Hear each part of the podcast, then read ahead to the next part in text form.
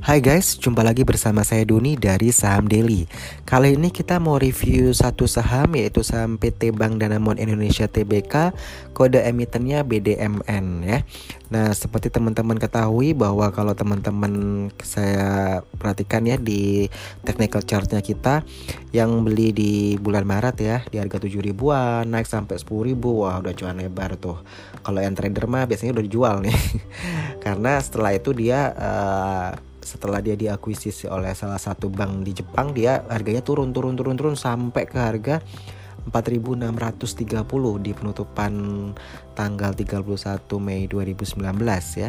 Tentu dari 10.000 ke 4.600 nih ya 50% ini uh, penurunan yang membuat investor was-was sebenarnya atau menjadi tanda tanya ya kenapa uh, bank uh, saham bank ini begitu setelah diakuisisi oleh MUFG Bank ya salah satu bank ternama di Jepang malah melorot begitu harga sahamnya begitu kalau kita juga ingat bahwa BDMN ini kan resmi merger dengan Bank BNP ya, Bank BNP yang di Bandung. Uh, dia juga TBK itu PT Bank Nusantara Parahyangan ya, kode emitennya BBNP ya. Jadi setelah dia merger sama BBNP, dia diakuisisi oleh MUFG Bank ini gitu. Cuman yang jadi pertanyaan kok bisa uh, setelah diakuisisi di level 10 ribuan eh turun ke 4600 ada apa dengan saham ini? Nah kita akan bahas di situnya. Untuk uh, profilnya BDMN sendiri sebenarnya kalau kita lihat historinya dia berdiri tahun 1956 dengan nama Bank Kopra Indonesia lalu tahun 76 dia berubah menjadi PT Bank Danamon Indonesia Tbk lalu dia listed di Bursa Efek Indonesia di tahun 1989 ya eh, BDMN ini dulu awalnya uh, lebih ke mikro ya nasabah nasabah mikro. Lalu dia mulai masuk ke korporasi dan dia juga uh, punya anak usaha. Kalau teman-teman ingat misalkan Adira Finance nah itu yang suka kredit motor biasanya di Adira Finance ya. Lalu dia punya Adira Insurance juga seperti itu. Nah uh, bicara mengenai MUFG Bank ya yang merupakan salah satu bank uh, terbesar di Jepang ya.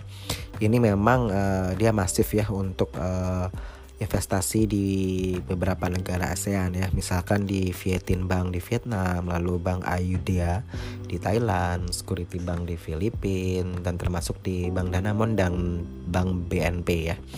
Jadi uh, mereka ini memang uh, gencar untuk uh, mengakuisisi. Jadi teman-teman juga lihat bahwa investor-investor Jepang ini mereka banyak masuk ke bank-bank di Indonesia ya seperti itu.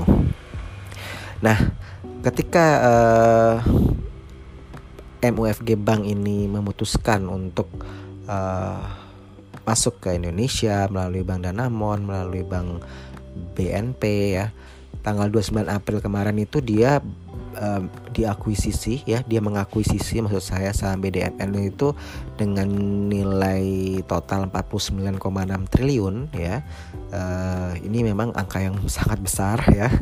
Jadi yang awalnya dia cuma pegang 40% saham BDMN jadi 94,1 persen.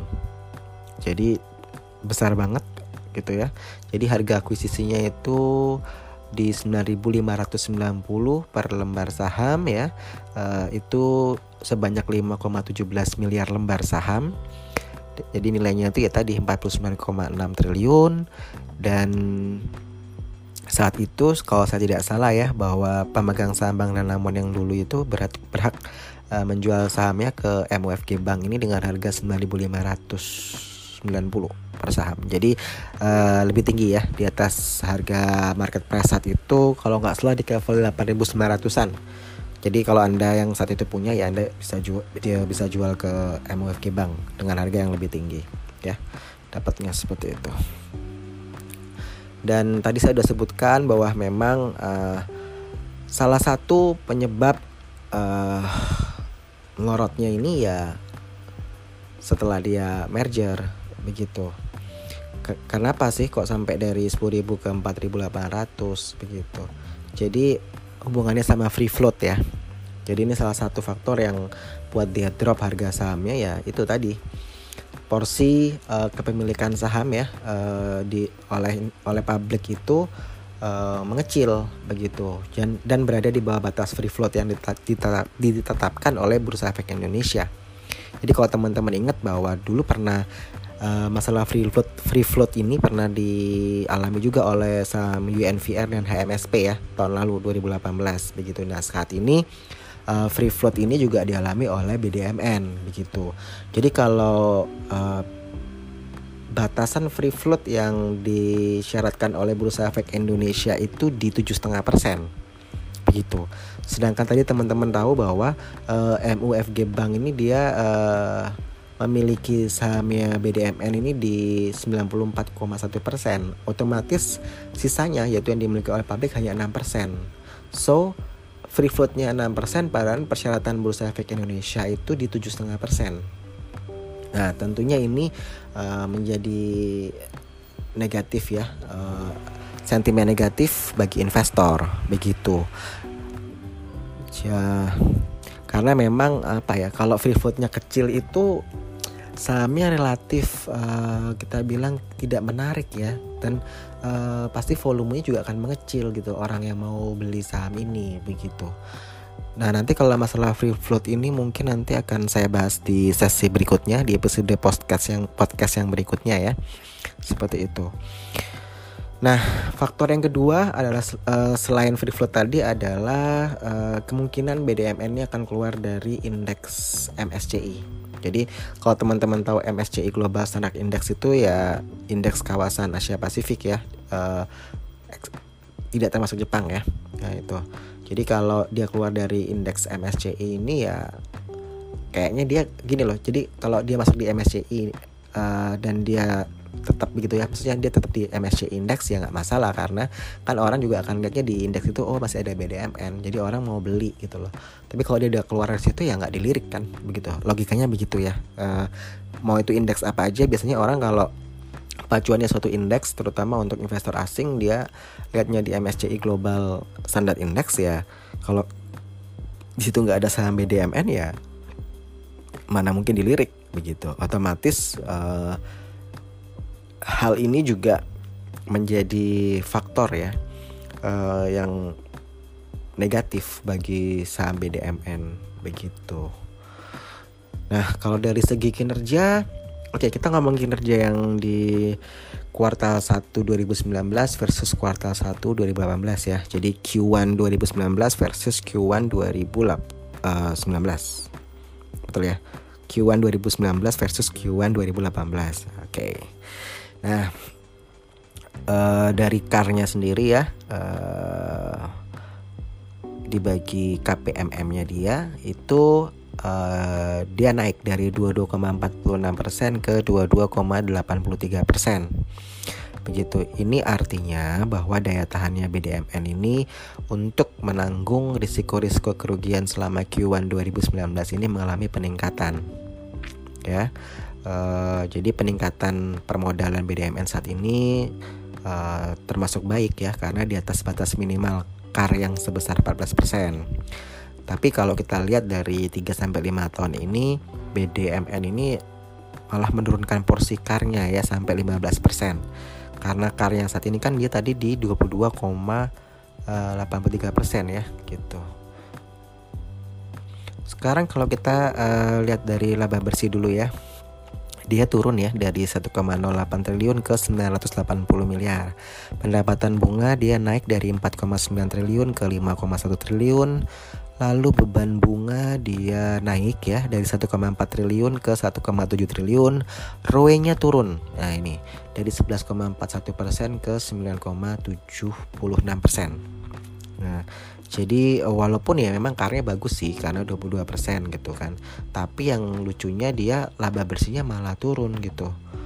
Ya kan dari 1,08 triliun ke 980 miliar begitu. Dan ROE-nya juga turun ya kan merosot tuh dari 11,41 ke 9,76 persen begitu. Labanya dia turun karena beban bunga.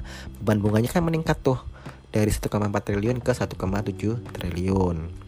Kalau kita lihat M NPL grossnya dia turun dari 3,47% ke 2,96%, NPL netnya dia turun juga dari 2,23% ke 2,06%, BOPO-nya dia naik dari 69,30% ke 73,34%. Nah, kalau kita lihat bahwa kualitas kredit BDMN ini uh, membaik begitu ya dengan menurunnya NPL gross ya dari 3,47% ke 2,96% bahwa jumlah uh, kredit macetnya itu menurun begitu ya. Sesama dengan NPL netnya juga turun dari 2,23 ke 2,06 which is good artinya bahwa jumlah kredit yang macet itu statusnya berkurang ya. Lalu untuk rasio NPL gross BDMN ini berada jauh di bawah uh, maksimalnya yakni 5%. Ya kan? Namun NPL-nya NPL netnya ini masih sedikit melebihi batas maksimalnya yang 2%. Dia kan di 0,06% jadi lebih 0,6% situ ya. Kalau dari segi efisiensi gitu ya, BOPO yang cukup tinggi ya dari 69,30% uh, naik ke 73,34%. Ini artinya melebihi batas maksimalnya ya di level 60% harusnya kan. Jadi ini artinya ya BDMN ini belum cukup efisiensi dalam hal operasionalnya ya karena boponya dia di 73,34% ya harusnya kan di level 60% seperti itu lalu dari NIM-nya dia sendiri dia dari 6,48% turun ke 5,47% LDR-nya dari 93,52% naik ke 94,30% casanya dari 46,85% turun ke 45,74% jadi uh, kita lihat bahwa memang penurunan NIM dari 6,48% ke 5,47% ini ya sama lah sesuai dengan kenaikannya BI ya 7 day RR-nya itu ya dari 4,2% menjadi 6% ya. Jadi ya ini memang wajar sih membuat membuat rata-rata NIM perbankan juga mengalami penurunan gitu kan. LDR-nya dia mengalami kenaikan yang cukup tipis ya dari 93,52 ke 94,30% gitu ya. Untuk penghimpunan dana yang tadi saya bilang casa ya, uh, current account saving account BDMN ini uh, merupakan pembanding antara dana murah ya gitu. Tabungan plus giro dengan total dana pihak ketiga tabungan plus giro plus deposito. Sayangnya nah ini bahwa jasa BDMN ini mengalami penurunan ya dari 46,85 ke 45,74 persen ya. Ini artinya bahwa BDMN ini masih bergantung pada dana mahal yaitu deposito ya untuk menghimpun dana pihak ketiga ketimbang dana murah. Kalau dana murah kan tabungan plus giro itu. Kalau yang uh, dana mahal tuh ya tabungan plus giro plus deposito. Yang dana mahal yang depositonya ya begitu. Padahal kalau kita lihat di buku 4 tuh rata-rata sudah memiliki rasio casanya di atas 50%. Sedangkan casanya BDMN ini masih di 45,74%. Kesimpulannya sebenarnya uh, dengan menaiknya ya komposisi kepemilikan MUFG Bank di saham BDMN yang jadi 94,1 persen ya. Ini tentu uh, saham BDMN yang beredar di publik makin sedikit jadi di kisaran 6 persen begitu. Jadi harusnya kan di atas 7,5 persen ya seperti itu. Kalau kinerja fundamental sebenarnya ya nggak buruk-buruk amat sebenarnya ya karena karnya di atas 14 persen lalu NPL grossnya di bawah 5 persen LDR juga oke okay, gitu ya cuman kinerjanya yang tidak maksimal karena kita lihat kasanya masih di bawah 50%, ROE-nya di bawah 15%, pupunya lebih besar daripada 60%. Jadi ini rasio-rasio tadi ini juga uh, Anda bisa pakai untuk patokan menganalisa uh, harga-harga saham bank ya karena kan uh, bank itu agak sedikit berbeda dengan manufacturing ya untuk rasio-rasionya begitu. Walaupun uh, penurunan harga ini membuat apa ya price book value-nya dia cuma di 1,14% ya. Tapi uh, kalau kita lihat sebenarnya potensi rebound kalau dia naik cukup besar ya spreadnya. Karena uh, dia sudah minus 50% lebih dari dari 50% ini yang ditunggu-tunggu oleh trader juga sebenarnya mengenai BDMN ini ya seperti itu. Jadi biasanya kalau saham udah turun-turun turun-turun tunggu aja sampai dia uh, firm rebound ya baru masuk di situ begitu. Jadi kalau teman-teman yang belum punya saham ya amatin aja gitu. Tapi kalau yang khawatir yang investornya ya. Seperti itu. Jadi apakah harus masuk ke saham BDMN pertanyaan begitu nih untuk trader yang belum punya BDMN kan ya. Karena kan sudah turun nih sahamnya gitu. Kalau di atas 50% istilahnya kita karena penurunannya di atas 50% menangkap pisau jatuh lah istilahnya begitu ya. Untuk yang fast trade ya fast trader tapi uh, untuk investor mungkin bisa melihat saham-saham yang lain ya karena saham buku 4 kan masih banyak gitu yang uh, saat ini sempat mengalami koreksi karena market bearish ya dengan fundamental yang jauh lebih baik dibandingkan dengan BDMN sebenarnya. Jadi tergantung kita teman-teman. Tapi kalau menurut kami sih untuk trader bolehlah ini di di watch terus sampai dia benar-benar uh, memang menunjukkan rebound yang firm baru kita masuk begitu. Tapi kalau untuk investor mungkin uh, lihat saham-saham bank yang lain masih banyak yang fundamentalnya jauh lebih baik dibandingkan BDMN. Itu aja saya Doni dari Saham Daily out.